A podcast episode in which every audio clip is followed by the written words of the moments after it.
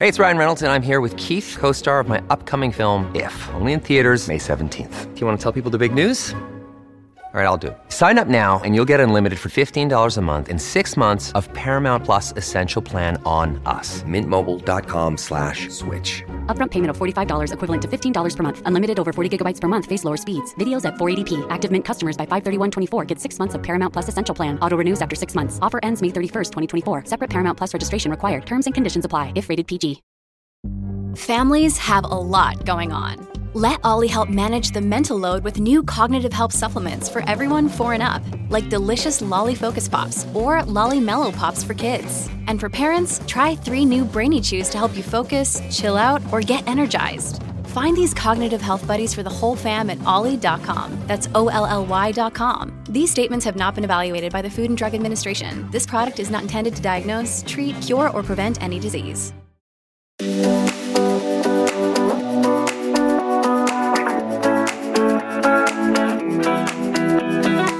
I'm Alice Liveing, best-selling author, personal trainer, and host of Give Me Strength, where we discuss the positives of living a stronger life physically and mentally with the hope to inspire you to do the same. Welcome to Give Me Strength.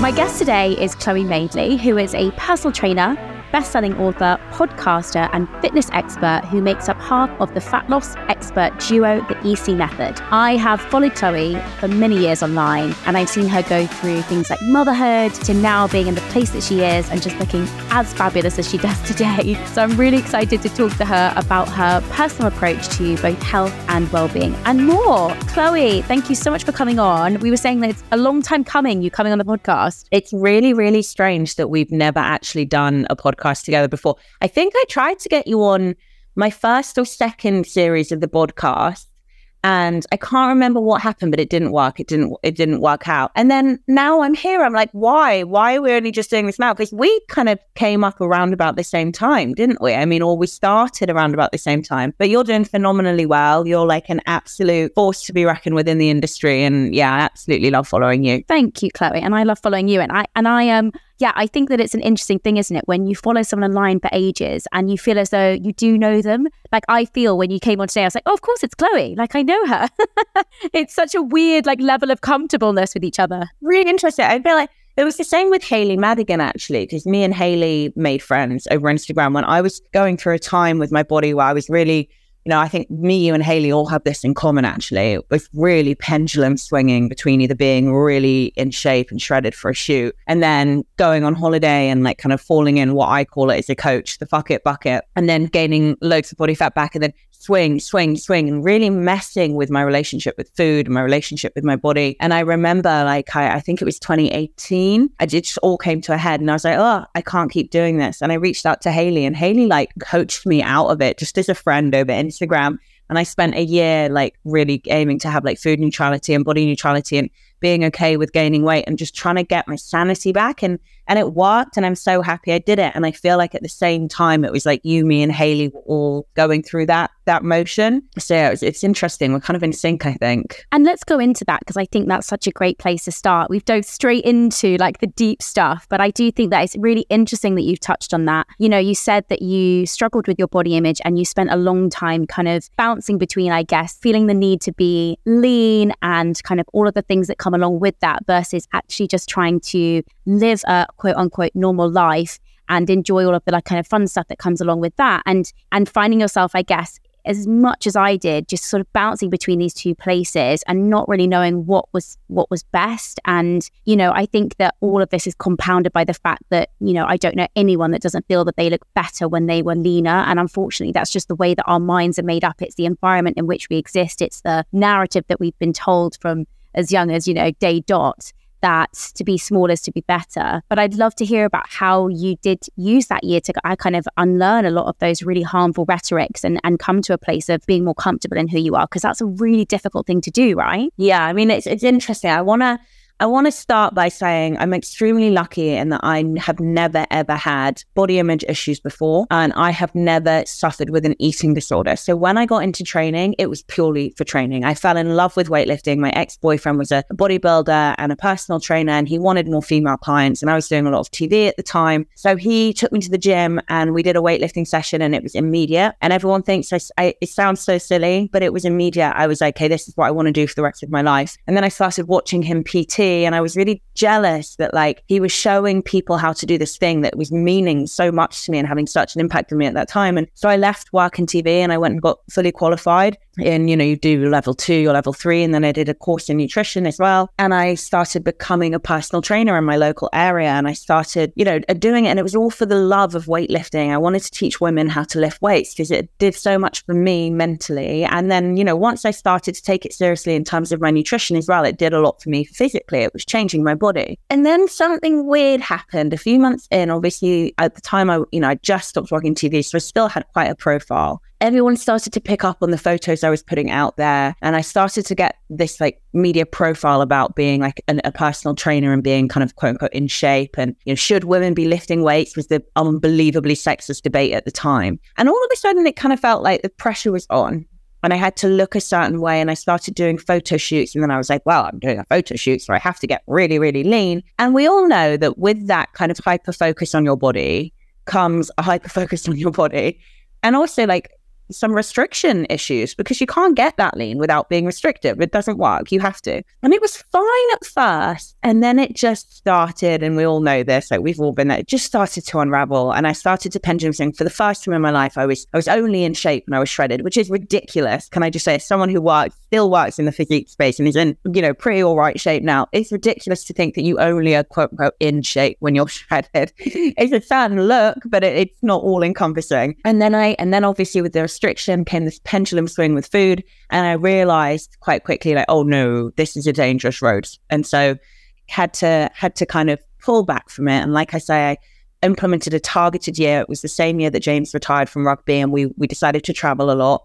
So it was perfect. A targeted year to come away from overtraining and still try and be active and but come away from overtraining, come away from restricting my dietary intake and really be okay with gaining some weight and staying in that body, staying put in that body for a period of time. And it, and it, it worked. Um, and I still work in physique now, both for myself and my clients, and I love it. But if I hadn't taken that year, I think it could have ended very differently. And this is the thing that's so um, interesting to me is that you, you, you know, you say that you still work in the kind of physique space. And I think that's a, that's a great thing. But one of the things that I am interested, therefore, to understand is as someone who's trying to come at it from, I guess, a more intuitive, positive body image place, how do you navigate that tricky road of trying to keep people in a positive place in terms of their relationship with food and the relationship with their body, whilst also pursuing a fat loss goal? Yeah, I think it's really important for everyone to understand that a lot of women have a fat loss goal for health reasons, not just aesthetic reasons. So a lot of my clients, for example, are going through the menopause and have gained a lot of body fat and they feel very uncomfortable in their own skin and it's affecting their mental health, but their bodies change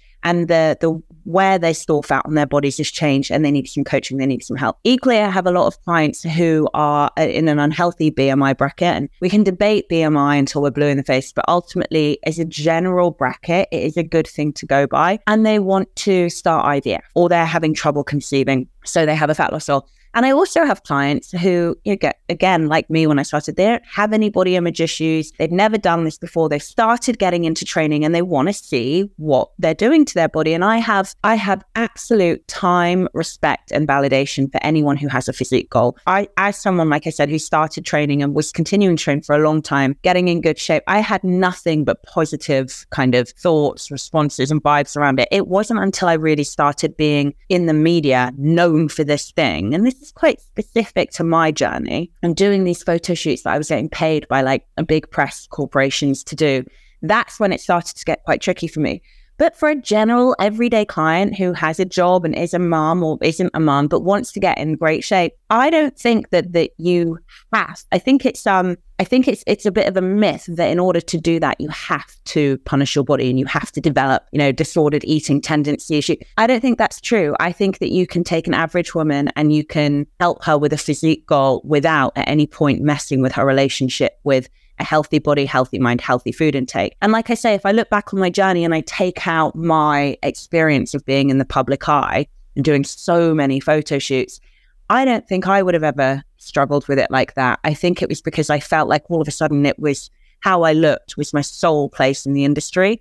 And it's taken me a few years to realize that actually I do a lot more than that and I'm and I'm a better coach than just whether or not I have abs. I think that's a really good point and I totally relate to that sense of like, you know, validation that you get from looking a certain way and people telling you you look amazing, but also then being on this pedestal where if you even step off it just with a toe, you're like, oh my God, people aren't going to respect me anymore. They're not going to follow me anymore. They're not going to want to listen to anything I have to say because I don't look like this kind of um, ultimate goal that they've aspired to to kind of be like. So I do get that. I think though that it's you know it's one of these hard things where I I sit in the camp where I think that I I support women with whatever they want to do with their bodies and I think that we have to have kind of complete conviction in supporting women to have autonomy over however they choose to kind of pursue whatever it is that they want to do for themselves. I do fundamentally believe that. But I do think that a big chunk of and I'm not putting you in this chunk because I know that you're not, but a big chunk of the fat loss focused fitness industry has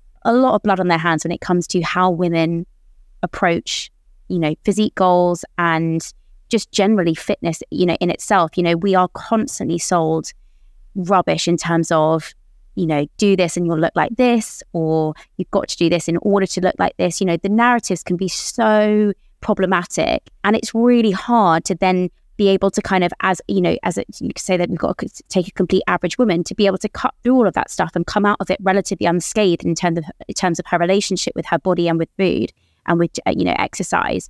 So i think that what i'd love to know is how how you do things differently i guess. How is it that you take a woman who you know has a completely legitimate fat loss goal and wants to wants to achieve that but wants to do it in a way that doesn't then destroy her her kind of um, relationship with the really important touch points in our life, such as food, body image, exercise. So I think it's a, a, massive false dichotomy. And I think it's a really big problem in our industry to think that you can't have healthy fat loss. I think, unfortunately, that narrative of you can't have a healthy fat loss goal, you can't be healthy and want fat loss, you don't love yourself if you want to lose some body fat, which is just stored energy on your body. You're a victim of the patriarchy I'm sorry, but it's just in my experience as a coach, and you know, on the EC method, we have four to eight hundred clients every round, and my one to one, you know, I, I have um, in the double digits, but obviously nowhere near that.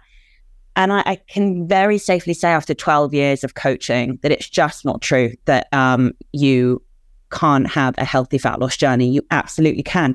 And I think it's really problematic telling women that they can't and telling women that the their only option is self love um, and to accept everything, to body acceptance, I think it's really dangerous because I think there's a whole bracket of women out there who are trying to lose body fat to get healthy, whether it is mental health or physical health. Um, I think telling them to give up because you can't have both is actually really irresponsible, especially if you're working in the health and fitness industry. I just want to jump in and just say two things. One of the things that just came up, sorry to interrupt as, as you were going on that. Do you think that the two can co- coexist at the same time? As in, you said, you know, that um, in order to pursue a healthy fat loss goal, you can do that in a healthy way. And to sort of say that you can do it through self love is irresponsible. I'm of the belief that the two can coexist. There seems to be like this understanding uh, in our industry and in the mainstream media that it's one or the other.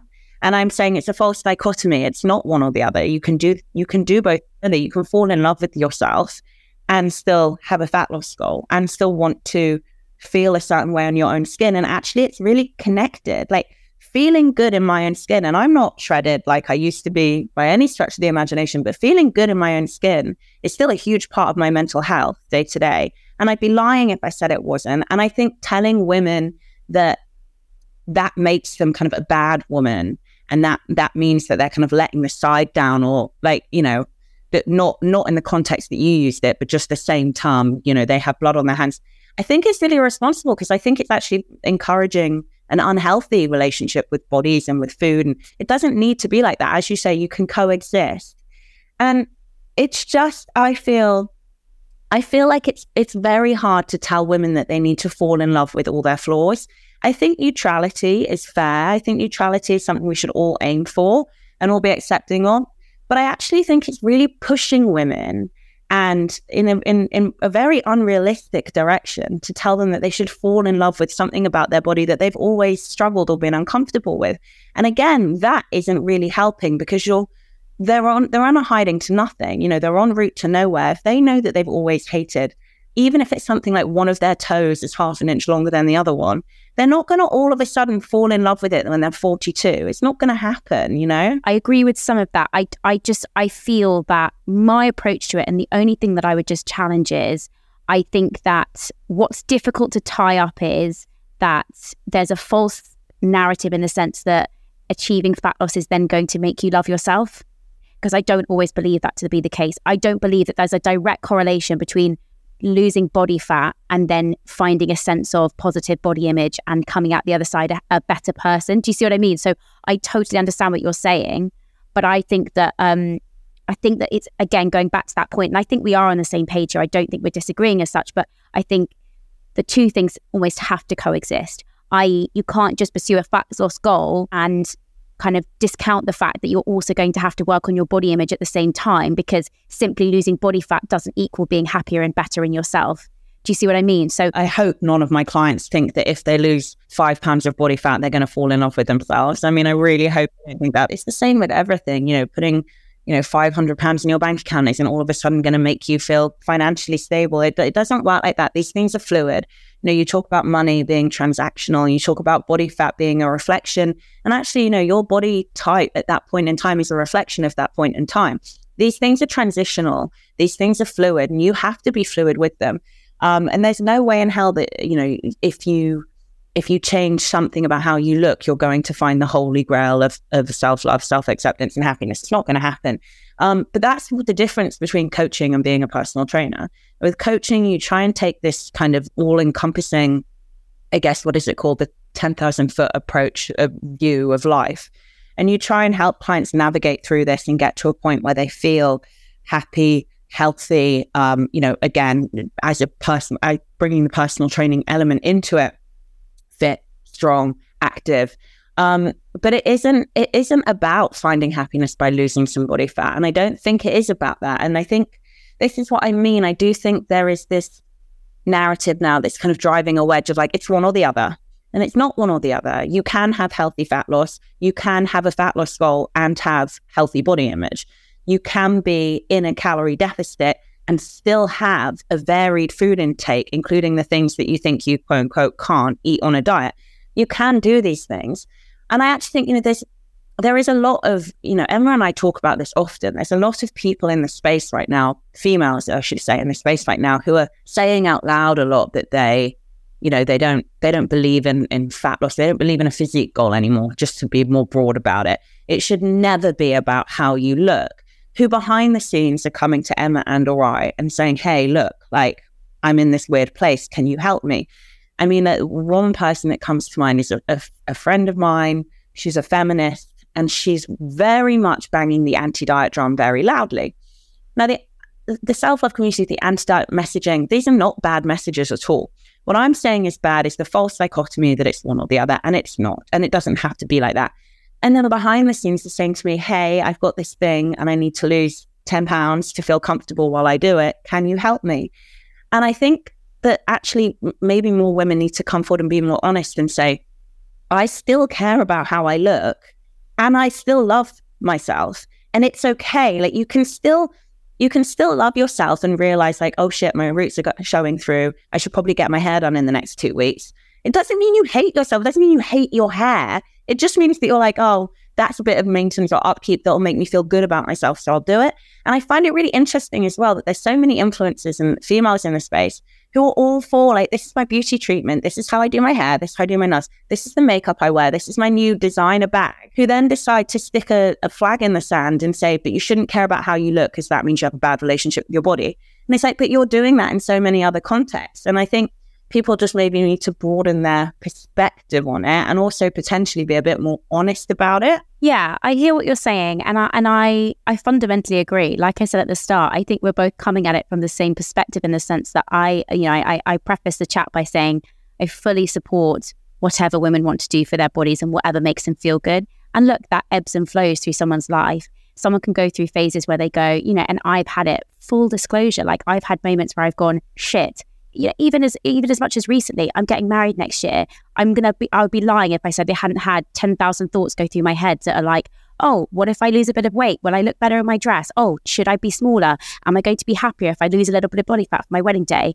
You know, and as much as like months ago, being like, oh, actually, you know, and I talk about this very openly on my Instagram. There isn't a day goes by where a thought comes into my head that goes like, what's driving me, me like losing weight? Like, and I, I think what I'm coming at is saying, um, I think that it's really important that the two go hand in hand rather than this kind of idea that I first started on, which is solely let me just lose weight, get to a point where I feel um, shredded as possible, and then what's next? I think that I I just believe that it's it should be a bit more of a journey, and I think that um, I felt like I kind of I did that journey, but I came out the other side quite damaged in the sense that I just had no idea of truthfully. So, for example, you know, my own my own situation, I dieted, dieted, dieted, dieted, and then had no support to go. Well, what the hell's next? So then, as you said at the start, I then yo-yoed because I had no idea what to do next, and so you know, it's a very complicated journey. And I think that what I found is you know, I, I again, I fundamentally believe that um, someone can have a positive fat loss goal and do that in a very healthy way. And I, you know, I still count myself as a personal trainer. I have an app that helps thousands of women, and we cater to fat loss, you know, phases. It's it's not something that I'm completely anti because I think that would be wrong of me to say that. I don't fundamentally agree that women shouldn't have the choice and the ability to do whatever makes them feel good. But I do believe that there needs to be some level of accountability within that to account for things like relationship with food, relationship with their body, so that it's not this kind of like 12 week, you know, 18 week, whatever it is phase where someone diets down, they have a great kind of vibe going, and then they get to the end of that and it's like, oh, what next? Now I'm only good enough if I stay as a size eight or whatever I've got to by doing this fat loss phase. Now this is the only place that I can ever be in that's good enough. Do you see what I mean? So it's it's it's not that I'm saying you know what you're what you're doing is is in any way wrong. Like I I I don't believe that at all. I'm just saying that my only kind of caveat to, to I guess the whole conversation is I believe that there needs to be a, a bit more of a kind of holistic approach, which which you've also said, you know, especially when it comes to like the neutrality stuff and all that kind of thing. I think that is important. But I think, yeah, if my situation were anything that I could take lessons from, it would be there needs to be some level of conversation around those other things as well, the other things that make up who we are and what we are and the health, you know, kind of profile that we have that isn't just solely focused on dieting down to a certain place and that being the pinnacle of who you are. Yeah. And I don't think it is. I mean, just to be clear, I would say maybe 50% of my total client base have a fat loss or a physique goal. But there's a lot of, well, I would say specifically a fat loss goal, but there's a lot of other goals that got going on as coaches, you know, whether it, you're talking about powerlifting meets, CrossFit competitions, running a marathon, like I say, having a happy, healthy pregnancy, um, going through the menopause and just needing some support and some help. You know, there's there's a lot more to it than that. And I again, like I say, I think that there is ironically more of a hyper focus on the fat loss side of things from the anti diet community than there is behind closed doors as an active coach, as someone who's in the trenches every day with their clients. And this is why I really regret doing my first book because that was like very much to make the publishers happy, very much to get like a book deal. And I look back at it now and I really regret it. And I hate the fact that it's going to be out there with my name on it forever. I think part of like the throwing myself into coaching now, which is de- definitely the number one part of my job and what I do, is partly to kind of amend and appease that. Um, being, like I say, in the trenches, talking to women all day, every day of all different ages, shapes, and sizes, and all different goals, I think is my way of kind of appeasing appeasing that regret. And I, I definitely do, though. You know, just want to say that it, it's it's okay to have a physique goal. It's okay to have a fat loss goal. It's perfectly valid and it's fine. How you do it, and as Alice just very astutely pointed out, what you do when it's over is are the are pivotal, are the most important things, as they're going to ensure whether or not you keep these results and have a happy, healthy lifestyle balance or don't. There also has to be an acceptance that while maintenance is a thing and you can stay in, you know, aesthetic shape, you know, there or thereabouts year round to a degree. And I'm not talking about shredded abs lean unless you're genetically built that way. that your body will always be a reflection of where you are in your life and time. So when I'm when I'm in my luteal phase and I'm menstruating, I'm bloated, I'm crampy, I'm watery. And a lot of people like it's in your head. It's not. You look different. I can see it on myself. I can see it on my friends.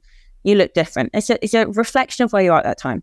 If you go on holiday to Ibiza for a week, like I've just done, and you you know eat out, you know two meals a day or three because you're in a hotel, so three meals a day. And if you're anything like me, like love a booze, you know, you're sinking a, a shit ton of calories in alcohol, you better believe that your body's going to reflect that thereafter.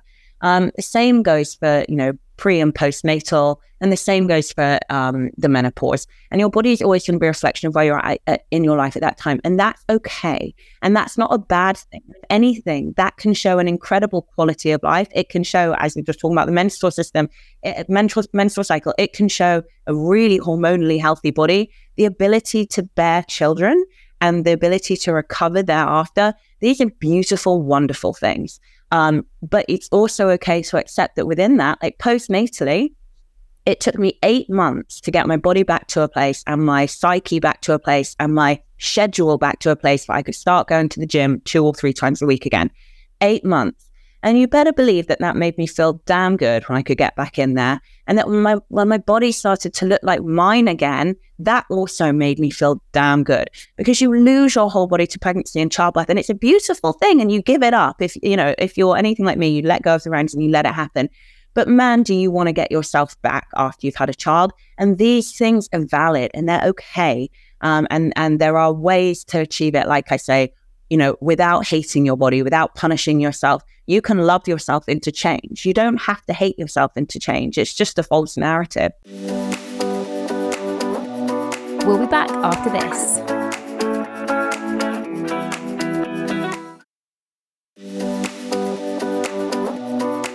Welcome back to Give Me Strength. I completely agree with that. And I think that's actually a really positive way to look at it. And actually, like, that's why and that's where having a coach can be so vital. You know, when you're doing things on your own and you're not necessarily having the guidance, it can actually be way harder than having someone that can listen to those days where you go, I'm really struggling or I'm finding this really difficult, this isn't working or whatever. I do think that's really important. Look, I've had my mentor, Andy, for six, seven years can't tell you more, more as a coach than as a kind of than a, for anything else. But the amount of times, like as a trainer, I've been a trainer now for almost 10 years that's gone to and said, I still don't understand this, or I'm really struggling with that. And I think just having that level of accountability, and I guess that's what you're learning day to day, isn't it? You're having so many women come to you, you're understanding the the peaks and troughs that come with, I guess, uh, you know, achieving physique goals or just trying to, to, to make lifestyle changes and then you have such a broad perspective then when it comes to how to then help them achieve that.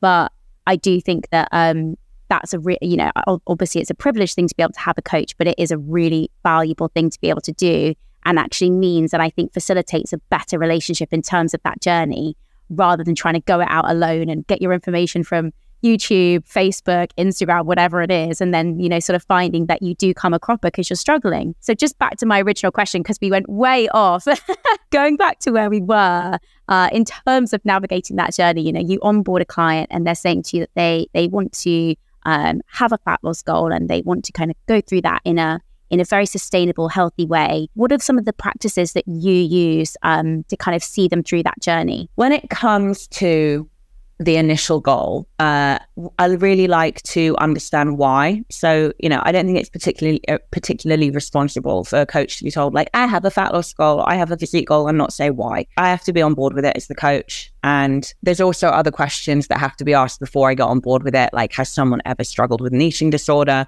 Um, I am not trained or am I qualified? I mean, recently I let a client go because she, we were two days into into the plan, and she told me that she had binge eating disorder and I asked a lot of questions. There's a lot of people use binge eating now as this like colloquial conversational term for like I over restrict and overindulge. And that's not what binge eating is. So I asked her some questions and I determined, you know, with my own, you know, non um, non uh, qualified mind that it looked pretty much to me like clinical binge eating disorder. And I said, I, I can't have you on because I'm not qualified to help you. So there's lots of situations, and again, right off the bat, where you can be responsible with your clients before you even tell them what to do with their calories. Um, so there's that. The second thing I will ask them typically is obviously I need to know everything from their um, height, their weight, their age, everything. So I know what all their stats are. If they're happy to send me pictures, and not all clients are, but if they're happy to, just so I can get a look at their body composition. This is if they have a physique goal, just so we're clear. So under this bracket comes like body recomposition, any kind of muscle building, any kind of fat loss. When it comes to diet, I ask them, are you comfortable tracking? Do you want to track or do you not? Because tracking for me is a really nice crash course in nutrition. You learn about proteins, fats, carbs, you learn about calories, um, you learn about what you're eating that maybe you could pull back on or swap for an alternative, like I don't know, 15% beef mince for 5% beef mince, for example. And you learn you learn about kind of what your dietary habits are, what your staples are, and how we can work with them. Now, if the client's happy to track, and not all of them are, but if they're happy to track based on their stats, I will give them uh, a calorie intake. I will always give them a minimum protein target to hit. Um, and I will always give them a minimum fat target to hit. And I will always start pretty much where I reckon either maintenance or an extremely moderate deficit is. And I start them there because you never really know with clients, like if they if they're not really tracking at that time, you never really know what they're actually eating. And also it depends on this is this is about energy balance, right? So it depends on the output. This is when I'll ask them about um, do they track steps? I ask them about any added cardio they do a week on top of any kind of weightlifting. And I try to get a feel for what their expenditure looks like. And then I will set them a realistic target. So, say if they're doing 55K steps a week, I'll say, I want you to aim for 60. If they say, I'm maxed out with steps, I can't do any more, I'll say, okay, why don't we do like a little bit of 10 minute incline treadmill walking after your three workouts a week? Depending on what the goal is, I will either give them weightlifting workouts or goal specific workouts, and it completely depends. And from there, I monitor them and we try and etch into, we want to see a three weekly slight trend down on the scales. And we want to constantly and consistently allow for real life to still happen. So this is really, I do this by, again, keeping, putting them, starting them at maintenance or in a very moderate deficit and potentially giving them maintenance days. Again, this is if they're happy to track days at maintenance so they can go out and they can eat with their friends and they can relax a bit. There's also the option of banking calories. So sometimes, say, if I start a client on 1800 calories and they're like, you know what, I'm hitting 60 and I'm happy, I'm like, okay, so you have an extra 200 calories every day of this week. So if you want to go out on the weekend and drink with your girlfriends, you can, whatever. And try and consistently plat in their real life with with the diet, with the deficit. Um, and every time, if it if we are, let's say, staying sitting pretty at maintenance and it's been three weeks and they're not seeing any results, this is when I'll always give them an option of would you like to increase your activity by a NEAT or EAT, or would you like to decrease your deficit by calories? And it's really interesting to me. Most of my clients, and this always really surprises me because I'm a real foodie. Most of my clients want to decrease calories and leave expenditure where it is. Some of them um, are are most of them are much happier to do it maintaining their activity, but I'm the opposite. Like I tend to find that if I want to increase my deficit, if I'm in a deficit for whatever reason, which I'm not right now, um, that I prefer I prefer to increase activity. So it's really interesting. Um, and there are ways of doing it as a coach responsibly. I speak to my clients every day. They check in with me every week. Um, and it's all it's it's always been a really so far well so far i have yet to have a client come to me and say hey you really messed up my relationship with food and my body and it just hasn't happened yet. But again i look back on my first book and i highly doubt that telling people to carb cycle in that book that i didn't give people issues with carbs and i hate myself for that every day. Look you're, you're preaching to the converted. Like i literally published the most my first book i just cringe when i even think about it so don't worry. I'm totally with you there. But i think that um you know the over the overarching theme i get there is there's a lot of support and there's a lot of guidance and there's a lot of flexibility. And i love that because i think that's really important. You know chloe if there were one thing that i think is is so important to understand is again like if someone has a fat loss goal i think they need to have choices I don't think it needs to be this kind of binary option of just being like, this is what you have to do. And it's really strict. And I know people who've been put on things like that. You know, one of my best friends recently went through a fat loss phase and went to see a coach. And, you know, I stayed completely out of it because I was like, this is your decision to go and do that. And, that, you know, it's not something that I, that I can help you with because it's too close to home. You know, what they got back was an incredibly binary kind of um, diet fitness program back And I think what I get from you is there is that flexibility. I think that absolutely, in terms of when it comes to dieting, one of the most crucial things is still being able to live your life. Obviously, if we're talking about getting absolutely shredded, and you reference this in the in your kind of opening um, chat, that that takes an incredible amount of discipline and, and life kind of has to go a little bit out the window. But when we're talking about kind of general health and fitness physique goals, I do think that being able to incorporate things like your favorite foods, um, your you know lifestyle events that are important to you like still being able to do those things whilst also in the pursuit of a fat loss goal and what it sounds like is that you very much are kind of hand in hand catering to those with your clients. I think that's really important. Yeah, it's incredibly important. You have to cater to the client, and every client is different, has a different life. Do you have kids? Do you not have kids? Do you work a full time job? Do you work a part time job? Are you a student? Everybody's life is different. You have to cater to them and you have to meet the client where they are always, and they're always somewhere different. Um, and also, you have to try and, like I say, you have to try and plat in real life as you go while keeping them en route to their results. And, you know, the all or nothing mentality, the pendulum swing is why they keep going back and forth and back and forth.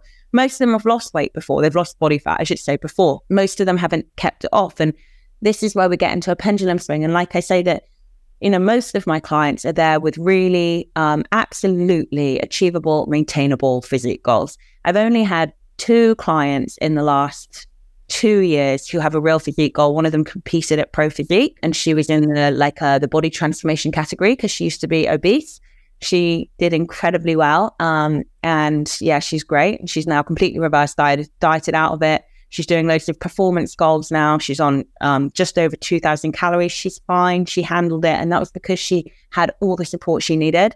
Um, and another one did just completed a photo shoot and we're kind of we're, we're trying to kind of keep her at maintenance because she's got a holiday next week and she wants to feel the same in her own skin now as she did then and then we're going to reverse her out of it and try and try and i think also some women not all women because some women having a quote unquote goal is a downfall. It's like the pressure's on they're gunning for it gunning for it gunning for it and then like you say they get there and then what and that is a huge problem. Having a coach helps because they can navigate you out of it. But for some clients, I think having a goal is really, really helpful. And when they get to the end of, so one of the clients I'm talking about who's just on a, a photo shoot, when they get to the end of that, I know exactly what I want to switch her to. She's just gotten really into Brazilian Jiu Jitsu. She's gone from doing one session a week to three sessions. I'm going to switch it to a performance goal. This is what I want you to focus on getting better at now. We take that hyper focus off body image and we put it on something that she's equally passionate about, which is, I mean, you can argue whether or not it's healthy. It depends if she gets hurt doing a role. But,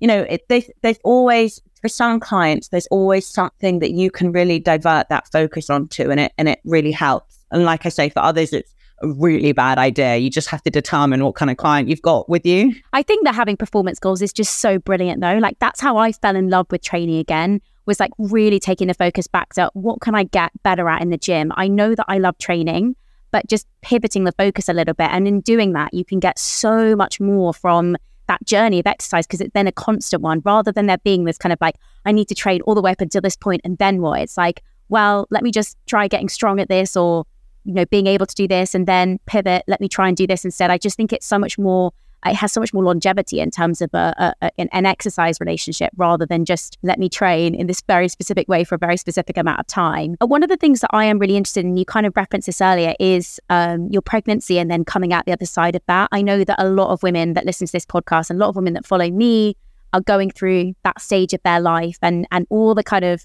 body image issues that that throws and the training issues as well in terms of being able to see their training through their pregnancy, but then also having a complete life shift when their baby comes along and they have to kind of prioritize different things. How have you found that? And what's your kind of relationship with exercise like now? How do you sort of fit it around? being able to be a mum at the same time as, as as as, I guess have your own fitness goals. It's really interesting. Like I say about I'm lucky. Like I, I don't have any deep seated like body image issues. So when I got pregnant, I was just absolutely fine to be like, let go of the reins, try and have a happy, healthy, you know, active, you know, nutritious pregnancy to a degree. But also, I got really bad morning sickness. I mean, I didn't have hyperemesis because, like, by week 15, it started to peter off, thank God. But it was awful. It was from like, it started at like two o'clock in the morning and would go to like eight o'clock at night every day oh. for like, oh my God. That was hell.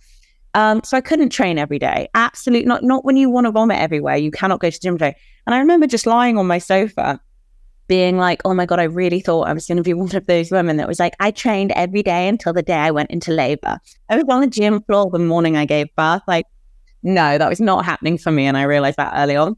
Then in my second trimester, like everyone says it's the honeymoon phase of pregnancy. And it was for me initially. I got back into the gym and I was back into lifting and obviously, you know, avoiding certain things because you're pregnant, but still going, still going in and training hard and enjoying it. And then I got iron deficiency anemia and I just started fainting all over the shop. And can I please say, one time I fainted on a plane, when you cannot catch your breath and you're in a tin can up in the sky, pregnant, there's nothing scarier. So that's kind of given me a bit of PTSD now in that I get really bad claustrophobia, which I've never, ever, ever suffered with before. Oh, Chloe, I'm so sorry. Then I had to deal with that. And obviously, my training took a hit because your energy levels are on the floor and it takes weeks for iron supplements to kick in.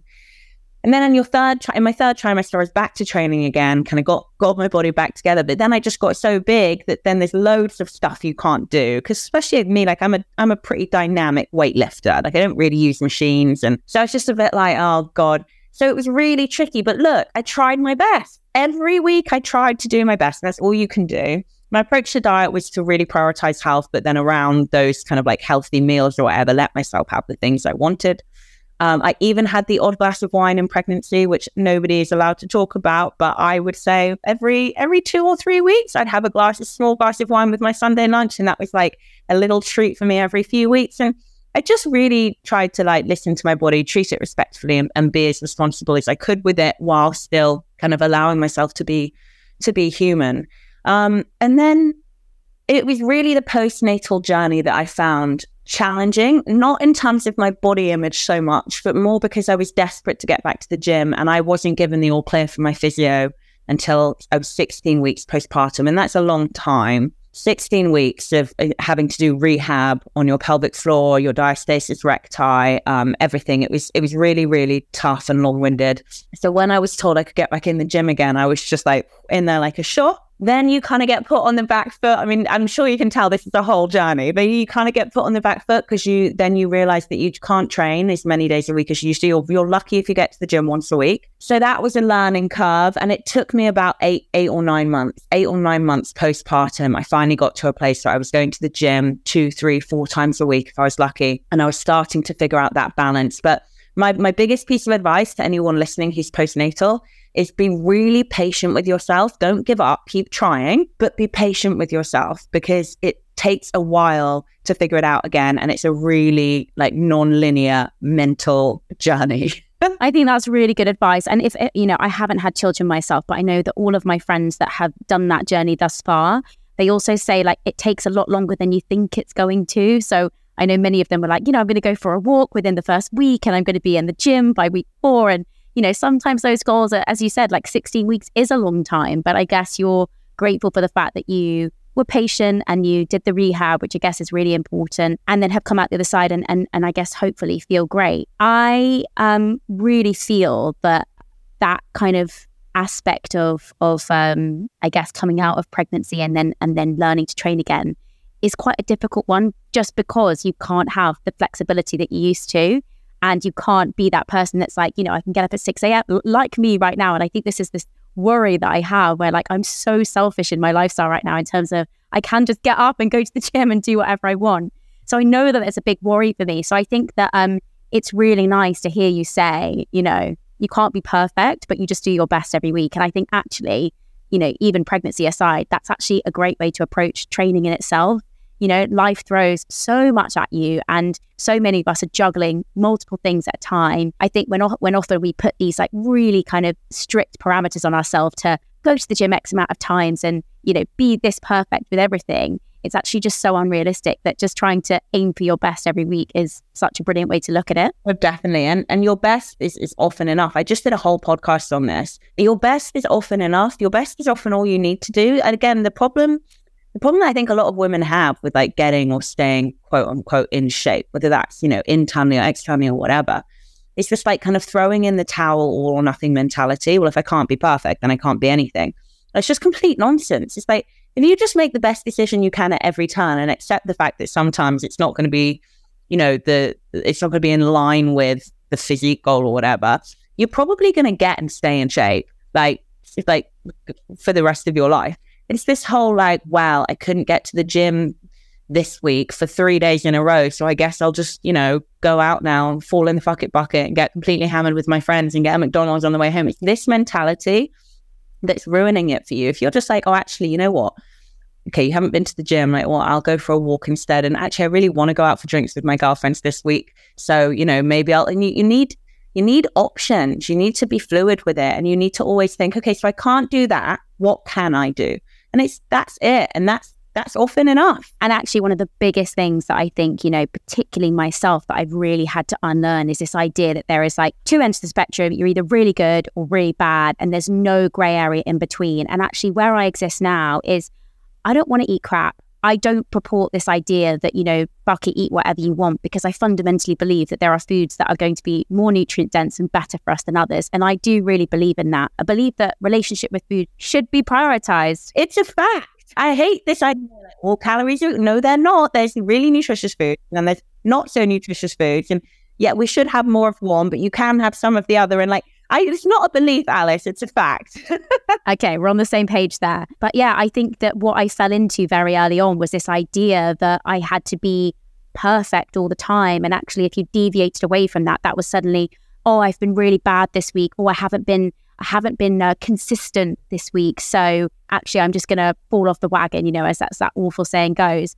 So I think that actually, yeah, you're absolutely right that having choices, having options, and going back to our previous point, you know, being able to be flexible in your approach is probably the most crucial thing. And learning to roll with that flexibility is so important, particularly if you have a fat loss goal.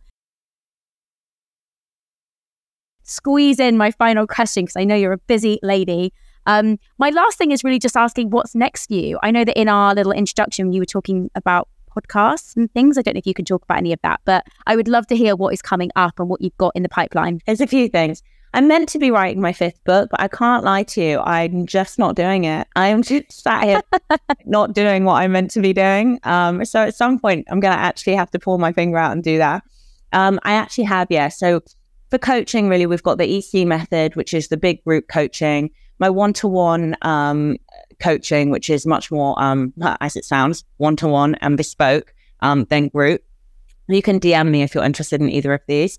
Um, I've got three podcasts. The EC Method podcast is just a coaching podcast for our clients, but I think we've had over one 1.8 million downloads now. So I think a lot more people are listening to it than our clients, which is mildly terrifying because we just treat it like it's a private phone call. Um, the podcast is my podcast. We're doing season five now, and it'll be out in about two weeks. So, sometime in August, end of July, early August, it'll be out. Me and James are doing a new podcast called Let's Be Honest, which I mean, it's just going to be an absolute shit show because we did couples quarantine and lockdown, and all we did was argue in front of a microphone.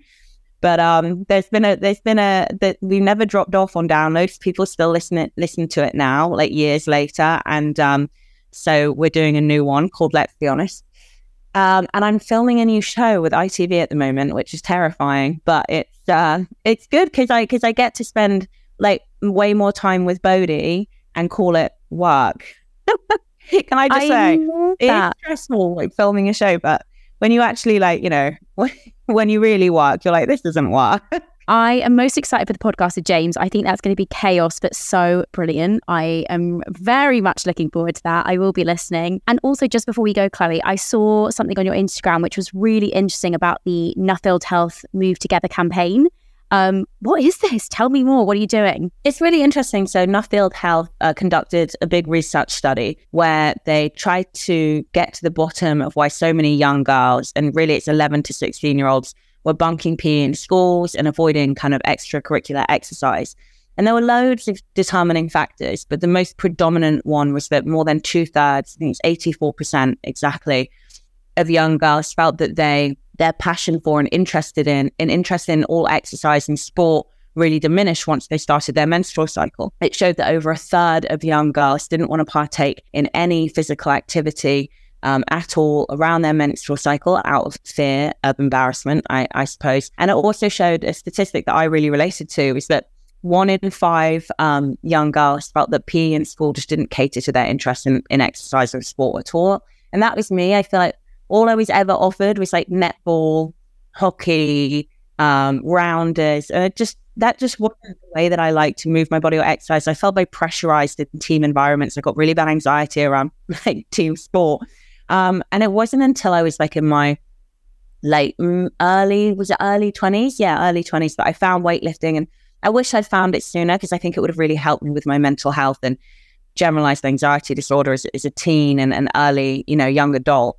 Um, so really the Move Together campaign is just Nuffield Health are now putting on weekly um, exercise classes all around the UK, some indoors, some outdoors, um, basically catering to a myriad of different sporting interests from boxing to weightlifting circuit to Pilates, yoga, um, just to try and get young girls out of school and into exercise without feeling so much kind of fear and embarrassment, a kind of sense of togetherness and and uh, social activity. And and so yeah, I'm just I'm talking about it for them. I'm trying to raise awareness for them because I just think it's a really great campaign. I love that, and I actually think one of the biggest messages we can put around exercise is associate it to it being fun from a really early age, rather than it being about competitiveness and who's the best or whatever. It's about let's move our bodies and have fun doing it at the same time so that we can sustain that relationship, you know, for the rest of our lives rather than it just being something we do at school. So that just sounds like the most wonderful campaign. And absolutely like I'm 100% behind that. I think it's a brilliant idea. I was never a fitness girly at school. My God. I think I remember hiding in the changing rooms probably nine times out of 10. Chloe, thank you so much for today. Um, you are just, yeah, you're such a brilliant person. I think you always come at it from such a rational and grounded perspective. And I think that the more we have in the industry that, uh, you know, that are like yourself, that have that kind of very realistic but nurturing approach to to fat loss, to physique goals, and really do it in a responsible way, I think the better. So thank you so much for coming on. It's been a really great conversation. And um, we'll put the links to all of that stuff in the show notes so that people can click through to that if they want to. Uh, and yeah, I, good luck with filming of the show. Can't wait to watch. Good luck with the wedding. It's so exciting.